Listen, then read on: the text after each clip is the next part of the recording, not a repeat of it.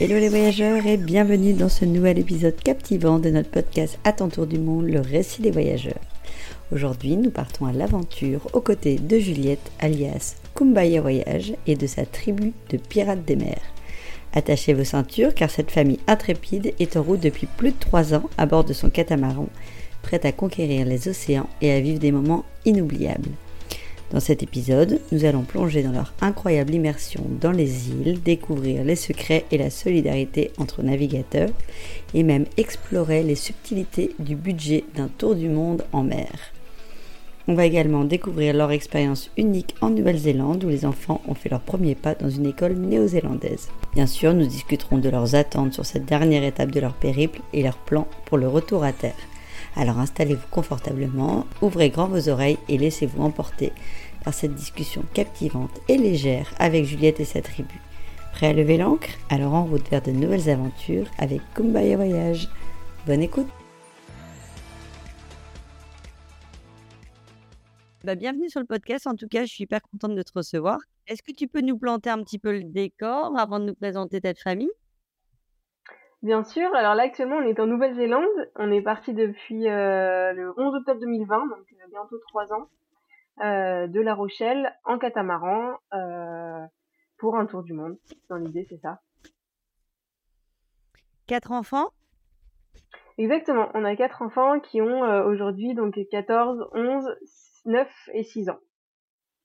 Ok. Euh, du coup, à la base, vous êtes de La Rochelle. Euh, est-ce que tu peux nous expliquer un peu la genèse du projet? Euh, Tout à fait, ouais. On n'est pas de La Rochelle, on était en région parisienne, donc rien à voir avec la mer. Mais, mais voilà, ça fait depuis qu'on se connaît avec mon mari qu'on est fan de voile et de mer, et du coup, on s'est dit si jamais si jamais ça passe, euh, très vite quand on s'est rencontrés, on s'est dit si jamais ça passe, euh, si jamais euh, on arrive à fonder une famille, etc., on partira avec nos enfants voir un petit bout du monde et ça allait de soi que ce serait en bateau parce que parce que c'était pour nous le moyen le plus évident de parcourir le monde. Donc à la base, vous êtes quand même tous le deux voileux. À la base, on était deux voileux habitant à, côté de Paris, c'était pas idéal, mais on passait nos vacances quasi à chaque fois au bord de la mer et ou sur l'eau. Donc euh, on avait un peu d'expérience quand même. Aguerri ou pas du tout au niveau Il y avait une expérience de faire comme ça des, voyages en voile ou pas du tout? Moitié-moitié, on n'avait jamais fait de grosses traversées plus que la Manche pour aller euh, en Angleterre et euh, la Corse, quoi, continent Corse. Donc c'est pas énorme, ça, représente une nuit et une journée de nave, quoi, globalement. c'est pas une grosse expérience. Mais, mais on s'est formé, on s'est donné les moyens d'y arriver et puis, et puis on est parti on est parti. Ne faisant pas les fiers, mais maintenant on commence à avoir un peu d'expérience. Qui a eu du coup, euh, alors moi j'ai reçu euh, sur ce, ce, micro une autre famille euh, un peu comme vous qui avait le projet depuis le départ, mais qui avait fait un peu une vraie formation. Est-ce que de votre côté ça a été la même chose? Oui, oui, on, on s'est quand même formé pas mal hein, pour, pour partir parce qu'on voulait pas partir. Déjà, on voulait que notre entourage nous fasse un minimum confiance, quoi, qu'ils nous prennent pas pour des pour des grands fous. Et euh, donc non, non, on a fait pas mal de formations techniques pour euh, tout ce qui est euh, gestion de l'électricité à bord, euh, gestion de la météo. voilà, on a fait pas mal de formations. Et après, bon, on avait quand même fait un peu de voile. Hein, on avait Hubert plus en petit, en, en, dériveur, en voile légère, et moi un peu plus en, en croisière, enfin en bateau habitable. Donc moi, j'ai le niveau moniteur, moniteur de, de voile habitable, et Hubert il gère bien aussi ce qui est euh, manœuvre. Donc euh, on, avait quand même une expérience, enfin on avait quand même une formation théorique. On va dire qu'on n'avait pas beaucoup d'expérience, mais on avait quand même des bonnes bases. Le projet de base, c'était de durer combien de temps? À la base, on est parti trois ans, mais on se laissait la possibilité de glisser sur quatre.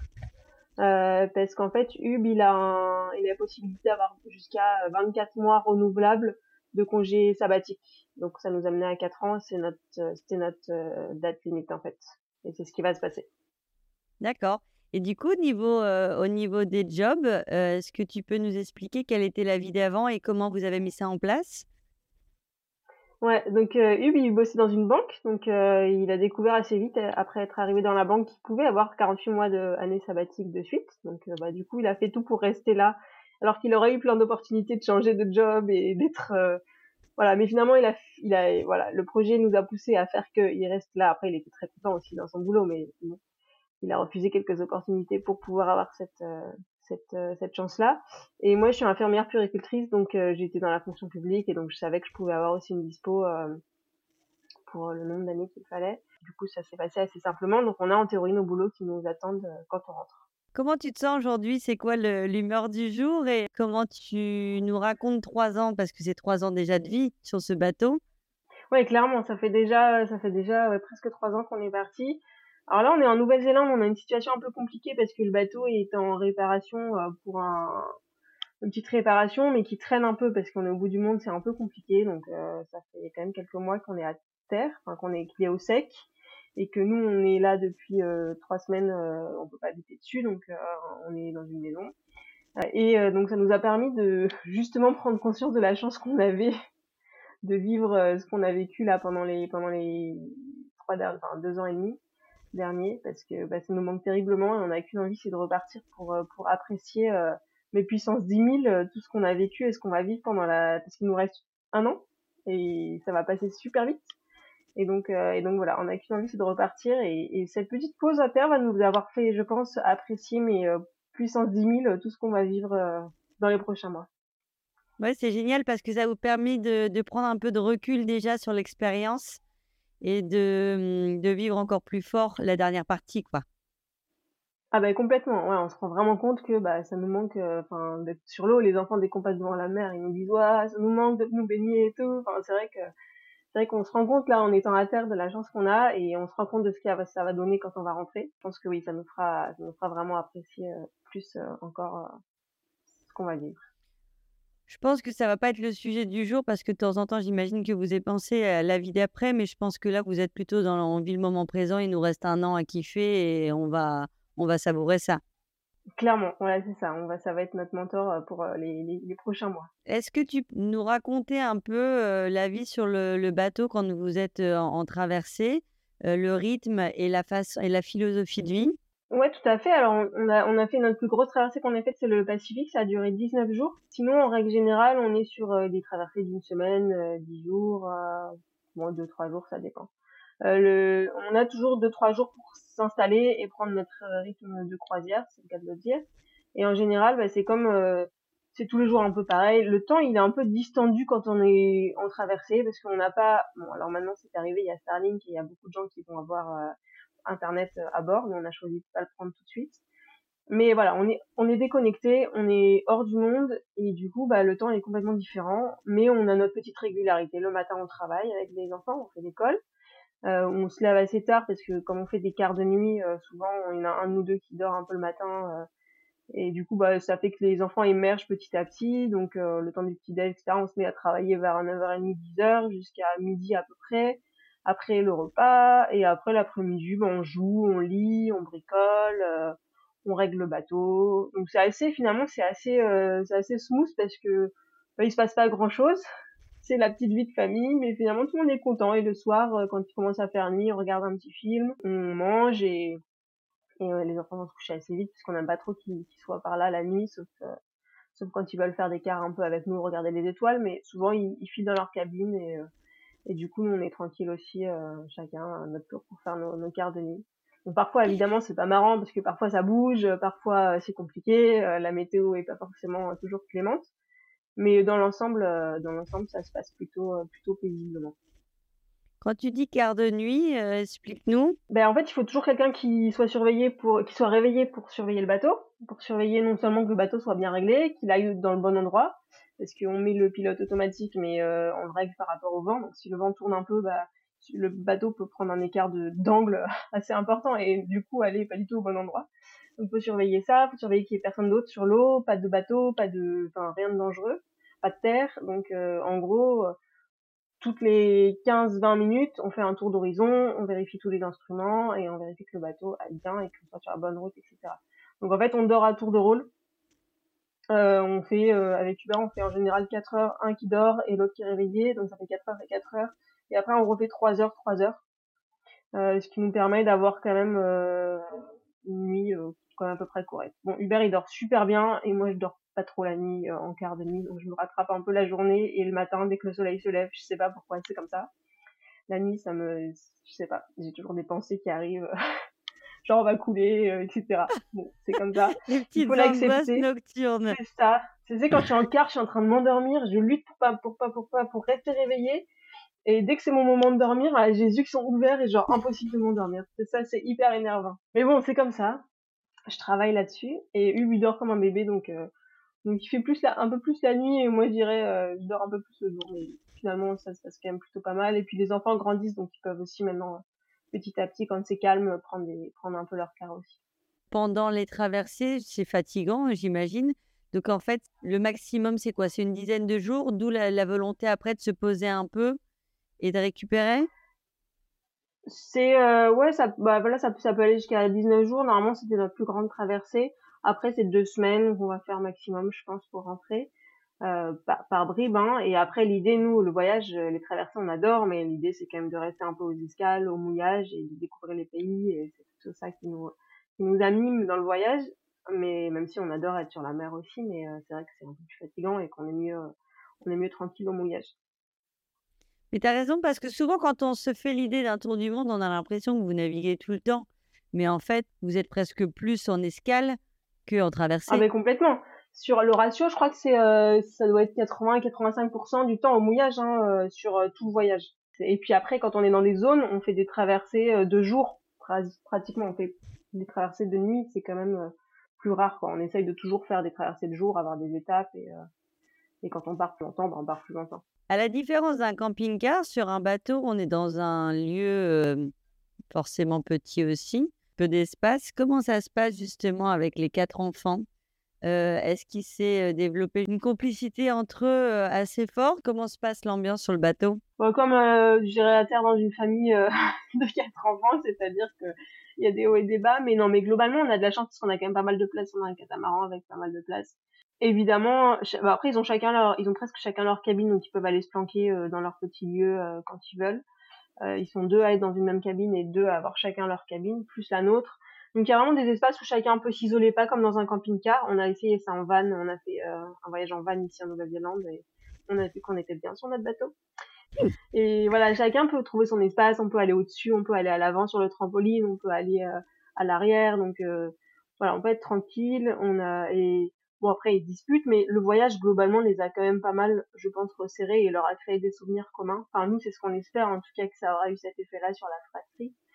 On le voit sur pas mal de choses. Après je pense qu'on verra les fruits plus tard, mais c'est vrai que on le sent quand euh, quand ça quand c'est compliqué, quand on est dans la mer formée, que ça va pas, on sent qu'il y a la solidarité un peu qui reprend. Quand nous on est occupé avec le bateau, ils vont tous se regrouper et se débrouiller et faire des trucs tout seuls à l'intérieur. Les grands vont s'occuper des petits. Et du coup, euh, alors ils viennent nous aider s'ils voient que c'est compliqué, ils savent ce qu'il faut faire. Quoi. Donc c'est vrai que ça c'est euh, c'est sympa. C'est génial. Est-ce que tu peux nous parler d'une escale qui t'a le plus marqué depuis les trois ans? Si tu peux en choisir une et essayer de nous faire vivre un petit peu les émotions de cette période. On regardait ça parce qu'on est revenu sur la Polynésie, clairement, comme ça sans trop réfléchir parce que euh, parce qu'on a passé neuf mois en Polynésie et que donc c'est une, une, escale assez globale, mais mais euh, vraiment je pense que c'est quand même un endroit euh, un endroit incroyable et on a passé neuf mois, on était on n'était pas lassé à la fin de, tous ces paysages magnifiques, de la gentillesse des gens, de des paysages sous-marins, des animaux euh, aquatiques incroyables qu'on côtoyait tout le temps. Et donc c'est vraiment, je dirais, euh, voilà, vraiment la Polynésie qui va, je pense, nous avoir beaucoup marqué pendant ce voyage. Je comprends, je suis d'accord avec toi. Je pense que, euh, ayant eu la chance de le faire aussi, on pense que c'est une carte postale, mais c'est vraiment une carte postale. Et c'est à la hauteur de tout ce qu'on espère. Clairement, hein, c'est vraiment magnifique. Après, voilà, il y a des, y a évidemment des, des, on a passé neuf mois, donc on a réussi à connaître, à voir un petit peu aussi les points négatifs qui peuvent, qui peuvent exister en Polynésie. Il y en a, hein. Mais euh, globalement, quand même, sur euh, sur euh, les paysages incroyables, les lieux et les découvertes qu'on a pu faire les gens qu'on a pu croiser, parce qu'en bateau, tu peux aller quand même dans des endroits vraiment plus reculés, moins touristiques que que quand tu es en avion. notamment aux Marquises, on a passé quand même deux mois et demi aux Marquises. C'est un archipel quand même très isolé. Euh, avec des gens incroyables, une culture euh, très ancrée, euh, et puis des paysages aussi incroyables, des animaux des animaux aussi assez, assez hallucinants sous l'eau. Aux Marquises, aux Gambiers aussi, qui est un archipel que personne ne connaît quasi, qui est encore plus isolé, c'est tout au sud-est de la Polynésie. C'est un peu si comme si euh, t'opposais Istanbul à Stockholm quoi, en distance. Et les Gambiers c'est tout petit et et pareil, on a passé un mois là-bas, euh, c'était vraiment un petit paradis. Je pense que c'est l'archipel qu'on a préféré en Polynésie potentiellement. Est-ce que tu peux en parler justement des gens là-bas? Comment ça s'est passé les rencontres? Parce qu'un mois, c'est quand même important. Est-ce que tu peux nous raconter cette immersion? Euh, ouais, alors après en un mois on a bougé parce que donc l'archipel il est constitué de plusieurs petits îlots. Et donc sur chaque îlot il y a des gens qui habitent. Donc il y a, y a l'îlot principal où il y a le village. Où là c'est un peu plus difficile de rencontrer les gens parce qu'ils sont un peu dans leur vie mais en même temps tu te balades il y a un bar il y a une église il y a une école donc c'est facile tu peux aller discuter assez facilement avec les gens et puis ils vont t'aborder assez facilement eux-mêmes ou alors tout simplement il n'y a pas de marché il y a un petit supermarché qui est pas très bien achalandé donc si tu as besoin de fruits et légumes euh, il faut aller toquer à la porte des gens. Donc en fait, tu te balades, tu fais une balade et tu vas toquer, tu vois qu'il y a un bananier avec un régime de banane mûre, tu dis bonjour, excusez-moi, est-ce que votre bananier, là, vous allez l'utiliser Et les gens, ils t'invitent chez eux, euh, ils te montrent euh, leur, leur, leur, chien, leur chat, ils te parlent de leur vie. Euh, finalement, tu passes l'après-midi chez eux juste pour un régime de banane et ils vont jusqu'à... Je me souviens, la, la, personne qui nous a donné le régime de banane, elle a dit, mais attendez, vous êtes loin du port, là attendez, attendez, j'appelle mon copain qui va chercher le scooter pour recharger le régime de banane, qui nous l'amène. Enfin, c'est, c'est vraiment trop gentil, quoi. Donc euh, ça c'est un exemple. Après sur les sur les petits motus et les petits îlots qui sont un peu sur la barrière de corail, donc autour de l'archipel, pareil, des gens qui habitent dans des maisons qui n'ont rien, hein, qui sont pas connectés. Euh. Et pareil, ils arrivent, ils te donnent des gousses de vanille, euh, ils t'invitent chez eux ils font un barbecue avec des poissons. Euh, il y en a qui organisent tous les toutes les semaines un, un, barbecue géant sur la plage pour tous les pour tous les voiliers qui sont là. Donc euh, ça c'est génial. sympa aussi parce que du coup ça permet de faire des rencontres. Et euh, vraiment c'est cet accueil là qui est euh, qui est incroyable quoi. Cette proximité. Il y a une vraie solidarité a priori entre entre les voileux. Est-ce que tu confirmes? Ah oui, complètement. Ouais, on n'imaginait pas que, on, on savait qu'on allait faire des rencontres, mais on n'imaginait pas que, en fait, euh, mais c'est un peu comme j'imagine les personnes qui sont expats, c'est-à-dire que c'est un peu les gens qui sont autour de toi, ça devient un peu ta famille. Mais ce qui est hallucinant, c'est que tu as vraiment un, un, lissage total de conditions sociales, de taille de ton bateau, de métier que tu faisais avant, de d'âge. Euh, et en fait, tu peux très bien côtoyer. Enfin, nous, on a rencontré des gens qui avaient des bateaux incroyables, euh, qui étaient directeurs de boîtes euh, hyper importantes, euh, et on, après, on a rencontré des gens, euh, des jeunes qui sont partis sans budget, dans des petits bateaux. Et en fait, tous ces gens-là, eh ben, finalement, tu te retrouves, tu fais un apéro et t'es lissé parce que t'as les mêmes problèmes. Euh, ton bateau, il a beau être grand, il a beau être neuf, et eh ben, tu vas avoir des problèmes. Dans tous les cas, tu vas devoir bricoler, tu vas devoir faire ce que tu peux. Que tu un bateau neuf ou un bateau vieux, tu vas, te coltiner tes problèmes techniques. Donc finalement, bah, et puis on est tous dans les mêmes, euh, dans les mêmes aléas, on est tous dans la même vie et finalement ça rapproche. Et c'est vrai que même si t'as, voilà, si t'as 15, si t'as 25 ans ou si t'as euh, 60 ans, euh, finalement t'as les mêmes centres d'intérêt et c'est ça qui est assez impressionnant. Des gens qu'on n'aurait jamais croisés dans notre vie d'avant. Oui, puis il n'y a plus le costume euh, ou le bleu de travail, et là vous êtes tous en maillot de bain et en c'est ça, c'est ça, exactement. Du coup, c'est vrai que ça, c'est assez, on n'imaginait pas à ce point-là que, que c'était aussi, qu'on allait en faire autant de rencontres euh, vraiment assez profondes, en fait. Ouais, je pense que de toute façon, c'est ce que vous venez chercher aussi dans le voyage, c'est ces jolies rencontres. Comment tu mmh, vois justement, est-ce qu'il va y avoir un avant et après euh, Nouvelle-Zélande? C'est-à-dire que est-ce qu'il y a des choses que tu veux encore plus mettre en avant sur la dernière partie du voyage? Bah, Possiblement. On le saura avec du recul, mais je pense que oui, oui, il y aura probablement un avant-après Nouvelle-Zélande. Déjà parce que c'est une longue escale, la Nouvelle-Zélande, de toute façon, pour tout le monde, parce qu'il fallait s'abriter le temps de six mois la saison cyclonique. Et en plus, parce que nous, on aurait été un peu à terre, et du coup, euh, oui, clairement, on, essaiera encore plus de privilégier euh, les rencontres. Et en plus, plus ça va, moins on est à avancer, euh, dans le sens où il y a beaucoup de gens qui s'arrêtent sur le voyage, de leur fait ou pas de leur fait. Et du coup, bah, on est parti avec beaucoup de personnes euh, qui sont, il y en a certains qui se sont arrêtés aux Antilles, il y en a qui ont fait la boucle juste un an, euh, enfin c'est déjà top déjà. Je dis juste, mais c'est déjà génial, un an euh, autour de l'Atlantique, donc ils font l'Atlantique aller, l'Atlantique retour sur un an.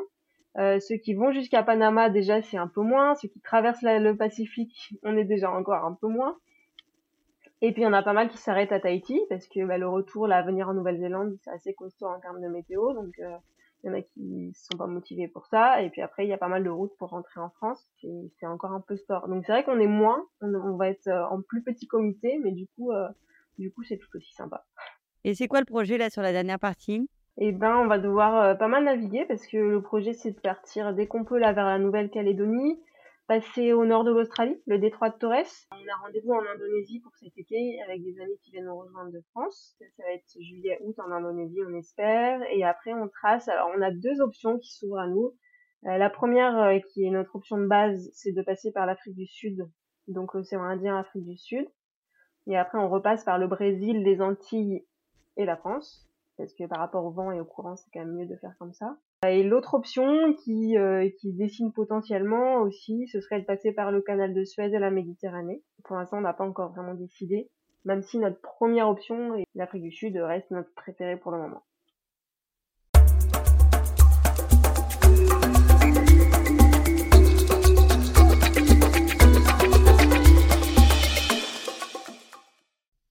Est-ce que tu peux nous parler du budget? J'ai notamment autour de moi pas mal de gens qui rêvent de faire ça, un tour du monde en bateau. Et c'est vrai que souvent, on le, met, on fait des moyennes. Ou est-ce que tu peux en parler un petit peu? Ouais, alors c'est pas évident de faire un budget parce que bah, chaque personne va avoir le sien. Ça va être un peu bateau ma réponse, mais nous, on est parti avec un budget prédéfini euh, qu'on a qu'on dépasse clairement euh, parce qu'on a on a décidé de se faire un peu plaisir aussi. On voulait garder un peu de sous pour le retour. Je sais pas s'il va nous rester beaucoup, mais bon, c'est bouillera. Ça riche d'autres choses. Le bateau, on l'a acheté pas entièrement. Il est il est en leasing, donc c'est la banque qui nous a qui nous a prêté. On a on a un prêt du coup dessus comme un prêt immobilier. Donc c'est vrai qu'on a un budget par mois qui est assez conséquent en termes de location du bateau et de et d'assurance parce que c'est cher d'assurer un bateau qui neuf qui plus parce que nous avions un bateau neuf. Donc on a euh, presque 3000 euros de frais fixes, euh, mais bon, on les avait planifiés d'avance, donc en théorie, euh, voilà, c'est prévu dans le budget.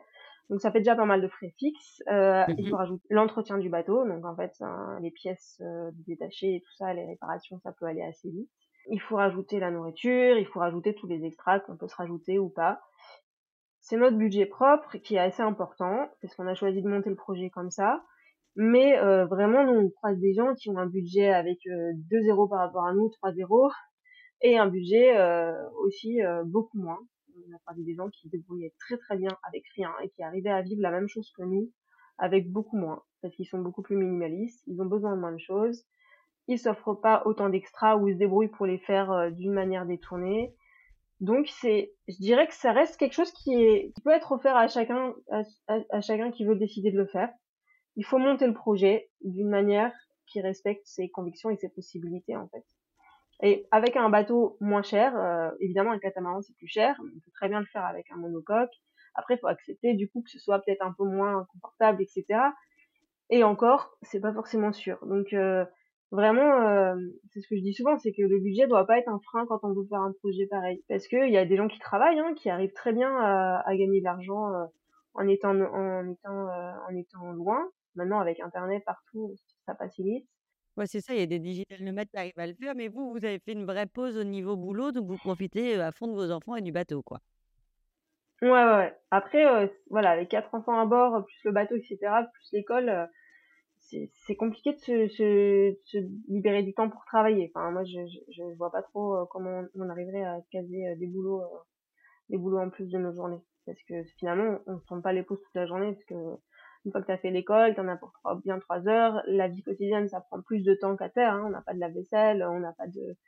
Voilà, c'est assez soft pour cuisiner, donc euh, ça prend plus de temps. Euh, l'entretien du bateau, ça prend, je sais pas, une heure ou deux quasi par jour.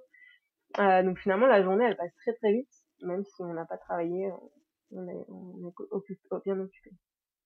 Au niveau du logement, du coup, à Paris, vous avez vendu ou vous avez loué votre appart? Non, euh, on a fait un petit montage, on avait vendu dans l'appart dans lequel on habitait, on a loué pendant un an et on a racheté juste un, on appart derrière euh, parce qu'on a trouvé un bon plan euh, d'achat par vente aux enchères. On a racheté un appart juste pour mettre en location, pour avoir quelque chose au retour, même si là on a quand même délibérément décidé de ne pas retourner dedans. Je suis quand même obligée de te poser la question, même s'il encore, il peut se passer encore plein de choses pendant un an, tout ce que je vous souhaite. Est-ce que tu arrive à envisager de retourner sur ta vie d'avant? Après ce voyage Est-ce que tu penses que vous allez être capable ou est-ce que c'est une question qu'on ne se pose même pas? Ouais, on s'est posé la question, on avait tout, organisé pour retourner dans notre vie d'avant en termes de sécurité, parce qu'on s'est dit avec quatre enfants, on peut pas se permettre de tout plaquer et de partir euh, comme ça, euh, voilà. Et en fin de compte, euh, c'est ce qu'on risque de peut-être faire. En fait, non, on voudrait aller en province, on voudrait trouver un cadre de vie un peu plus qualitatif que ce qu'on avait en banlieue parisienne. Il, il essaiera de, de, de, trouver un boulot en province quelque part, et moi je peux trouver assez facilement aussi.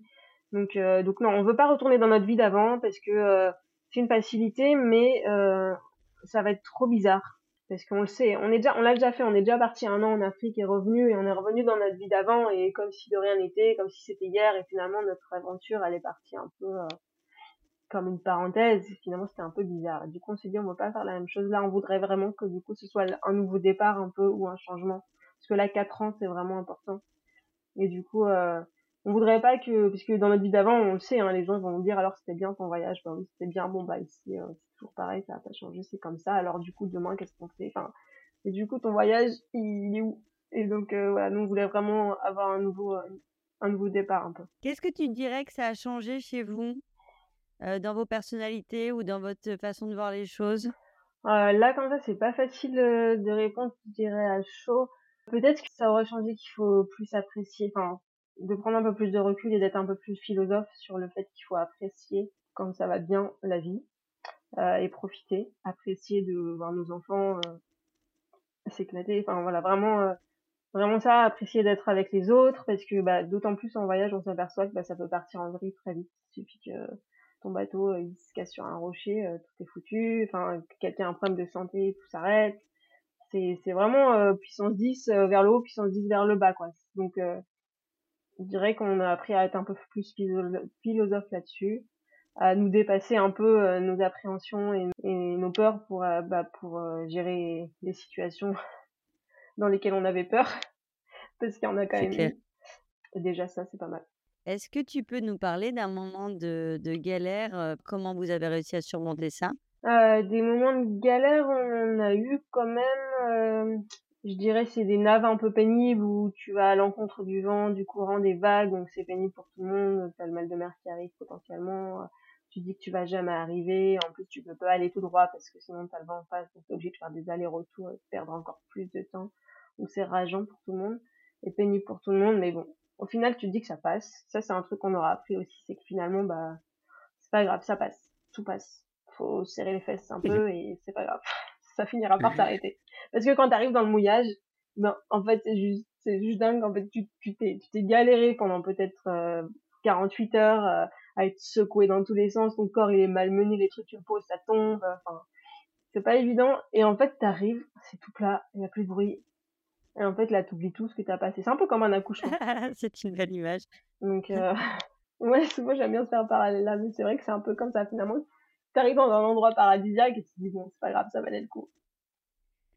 Et à l'inverse, est-ce que tu peux nous donner une émotion forte, euh, plutôt positive, un vrai moment de kiff? Peut-être qu'il y en a plein ou peut-être qu'il y a même un rituel qui te fait dire que ce moment-là, il est juste parfait et incroyable? Ouais, je dirais c'est euh, quand tu arrives dans un nouvel endroit, que justement tu t'arrêtes, tu mets l'encre et que ça arrête de bouger, ça arrête de faire du bruit parce que quand tu navigues, alors on n'est pas dans un bateau de course, mais euh, mais euh, mais quand même il y a un sillage permanent il y a un bruit permanent et en plus t'es tout le temps en veille à écouter le bruit pour savoir qu'est-ce qui se passe euh, pas un truc qui a cassé tout ça.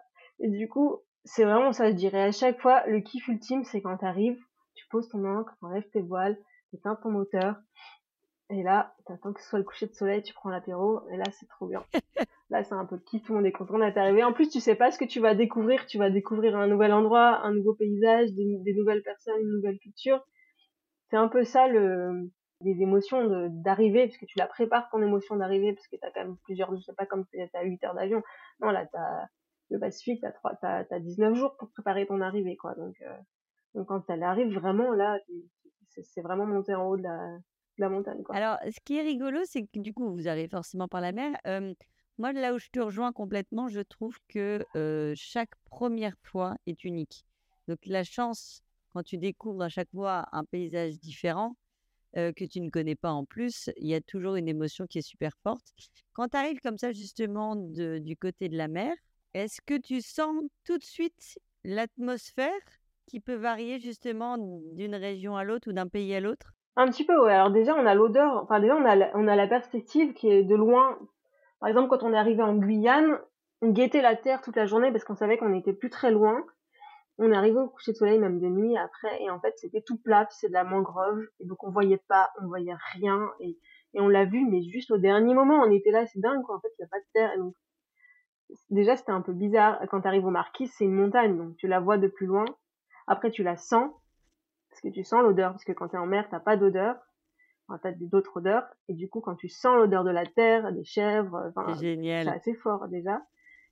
Ouais, c'est des émotions assez dingues. Et après, et après, t'arrives, oui, clairement, l'arrivée aux Marquises, euh, dans un petit écrin au milieu de la montagne, là, tu peux, t'as d'autres bateaux, t'as envie de leur crier, on vient traverser le Pacifique. Oh, ils s'en foutent, ils sont au mouillage tranquille, tu vois. Et, euh, et après, t'arrives à terre et là, tu découvres les habitants. Enfin, tu, tu, sens l'ambiance tout de suite, quoi. Clairement, t'as la musique, t'as les danses, t'as les, les fruits, euh, les sourires des gens et, euh, et ouais, direct, t'es dans l'ambiance, quoi. Mais ça dépend vraiment aussi des.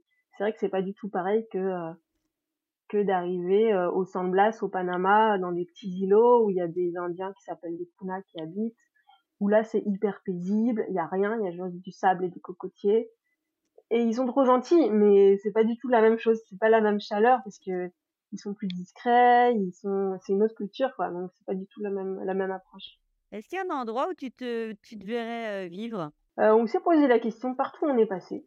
En Nouvelle-Zélande, on s'est vraiment posé la question parce que finalement ici on retrouve euh, la, on retrouve notre, notre pays un peu parce que c'est le même climat un peu, c'est euh, c'est des personnes qui sont européennes pour la plupart, il y a des Maoris, mais ils sont quand même en minorité. Donc là, on a mis les enfants à l'école et clairement, physiquement, euh, il n'y a pas de différence. Ils sont blonds aux yeux bleus, euh, beaucoup ici, donc c'est assez dingue d'être aux antipodes de la France et finalement physiquement d'être comme tout le monde à l'école. et, c'est simple, la vie est cool ici, ils ont une qualité de vie qui est top parce qu'ils sont très peu nombreux, il y a de l'espace, il, y a, des paysages incroyables et euh, ils sont très peu nombreux en, termes de population, donc ils ont une qualité de vie qui est assez, assez dingue.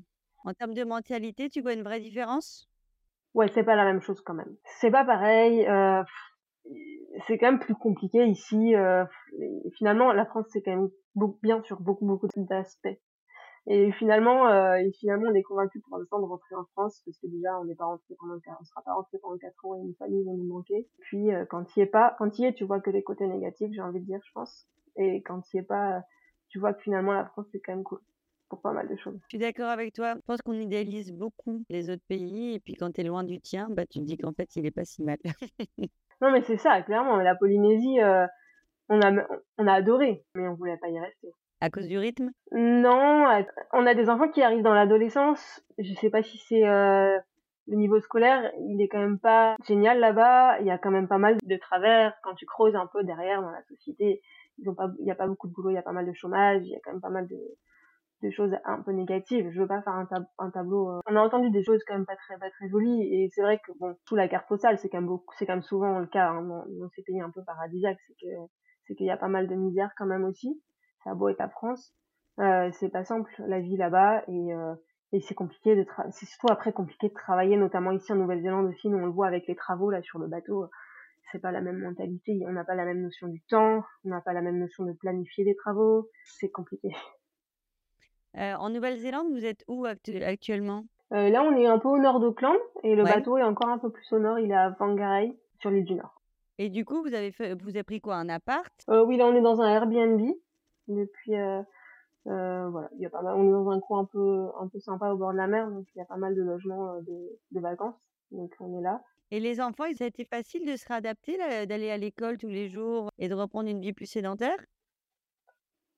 Ouais, ils sont trop contents. Ils étaient trop contents d'aller à l'école. Après, bon, ça faisait quelques mois qu'on était dans le chantier, dans le bateau sorti, donc c'était pas, c'était pas très funky, quoi. Donc là, ils étaient contents d'être dans une maison, d'avoir les joies de vivre à terre, le confort, hein, parce c'est faut pas se, cacher que c'est quand même confortable la vie à terre. Et d'aller à l'école, trop content d'aller à l'école, d'apprendre l'anglais alors qu'ils comprennent rien, mais euh, c'était de nouveau. Après, à l'école en Nouvelle-Zélande, c'est quand même hyper cool. Hein. Ils, leur donnent envie d'aller à l'école, mais ils apprennent pas énorme de choses. Quoi. Ma fille en troisième, en, en quatrième, elle fait euh, ses matières, ses cuisines, euh, couture, euh, sport. Enfin, ils apprennent un peu de maths et français, mais c'est pas c'est pas les matières d'anglais pardon, mais c'est pas les matières principales quoi. Donc ils sont, ça a la cool. Par contre, elle apprend l'anglais, c'est déjà génial. Voilà, c'est ça. Nous, on leur a dit, voilà, le reste, vous en fichez, vous essayez d'apprendre le maximum d'anglais que, que vous pouvez. Et du coup, tu les fais bosser en plus, toi, ou tu les laisses tranquilles en disant au moins vous avez l'anglais? Non, on travaille un peu le week-end parce qu'ils ont, il faut qu'ils finissent leur programme quand même. Donc on les lâche pas trop, mais, euh, mais ils ont quasi fini, donc euh, ça va. C'est pas, pas trop compliqué. Est-ce que tu as un suivi par rapport à la France? Tu parles de programme, est-ce que c'est toi qui te l'imposes de, de, de réussir à rentrer dans ce qui doit être acquis, ou est-ce que tu as aussi un suivi avec la France? Non, on a gardé des, des cours par correspondance, histoire d'avoir euh, des passages de niveau quand même validés. Surtout l'année prochaine, euh, quand on va rentrer, c'est pas mal d'avoir une attestation comme quoi ils ont fait telle classe. Euh, donc on a des cours par correspondance avec des devoirs à renvoyer. C'est quel organisme? De, Ça s'appelle les cours Sainte-Anne. D'accord. C'est un cours privé. Ils ont un super niveau, mais on fait que maths français et anglais pour les grandes. L'année prochaine, on les, on les a réinscrites au CNET pour toutes les matières, pour qu'elles se remettent un, jour, un peu à jour de toutes les matières pour nos deux collégiennes, mais euh, les petits font comme maths français et c'est assez, c'est un super niveau, mais euh, c'est sympa à faire. Donc, euh, ok. Donc on a fait ça depuis qu'on est parti. Le prochain départ, c'est quand? On aimerait bien savoir. On attend que les travaux soient finis. On espère un maximum d'ici un mois. D'accord. Donc là, vous avez reçu les pièces du bateau et c'est les dernières réparations, c'est ça? Voilà, c'est ça. il faut qu'ils finissent. Et après, normalement, on espère partir. On est déjà un peu à la bourre du coup sur le programme. Donc, on, va aller au Vanuatu et... Vous êtes mis à l'abri pour les cyclones, mais aussi parce qu'il y avait une réparation. Exactement. En fait, la Nouvelle-Zélande, tout le monde le fait comme euh, escale euh, bah, pour se mettre à l'abri des cyclones. Et euh, tout le monde l'utilise comme escale technique aussi parce qu'ils sont super bons ici en termes de réparation de bateaux. Il y a du matériel, etc. Donc tout le monde sort son bateau et fait les réparations qu'il faut. Nous, on a découvert un peu un autre problème, donc ça prend un peu plus de temps pour nous. C'est comme ça. Si jamais tu vas au Vanuatu, je te parle de ce volcan Tana qui est sur une des îles du Vanuatu où le volcan est en activité encore et c'est juste des moments incroyables. Ouais, je sais bien, on a tous nos amis qui sont là-bas maintenant. Ah, excellent. On nous envoyait tous leurs photos et à chaque fois on était là, oh là là, bah nous on pourra pas y aller, je pense. Peut-être on essaiera d'y aller juste pour le volcan et de, de tracer après derrière. On verra en fonction de quand est-ce qu'on peut repartir. En tout cas, on, a, on a hâte de suivre la suite de, vos aventures. On peut vous retrouver aussi sur Instagram. Euh, oui, tout à fait. On a une page Instagram et Facebook, ça s'appelle Le Voyage de Kumbaya, c'est le nom du bateau, K-U-M-B-A-Y-A. Et, euh, et, Hubert, il fait des vidéos YouTube. Euh, Génial. Mais écoute, merci en tout cas de m'avoir accordé ce temps, de nous avoir raconté vos belles aventures. Et ce qui est génial, c'est que voilà, de pouvoir avoir cette pause dans le voyage, ça nous donnera encore plus envie de vous suivre pour la suite. Donc, merci beaucoup et profitez à fond de cette dernière partie de voyage. Bah, merci beaucoup de m'avoir accueilli et bah, merci beaucoup. On va profiter, ça c'est sûr. À bientôt, Juliette. À bientôt, merci. Et voilà, cet épisode est terminé. Merci de l'avoir écouté. J'espère qu'il vous a plu autant qu'à moi. Cet épisode était passionnant en compagnie de Juliette et de sa famille. Vous en voulez encore plus Alors ne manquez pas l'épisode bonus de questions-réponses qui sera disponible juste après celui-ci. Et ce n'est pas fini parce qu'on a donné rendez-vous dans deux mois à Juliette pour la suite de leur incroyable aventure. Alors restez connectés car de nouvelles surprises et découvertes vous attendent. N'oubliez pas de vous abonner au podcast et surtout de ne manquer aucun épisode et de les partager s'ils vous ont plu. Merci à tous de votre fidélité et de votre soutien. On se retrouve à très vite pour de nouvelles aventures.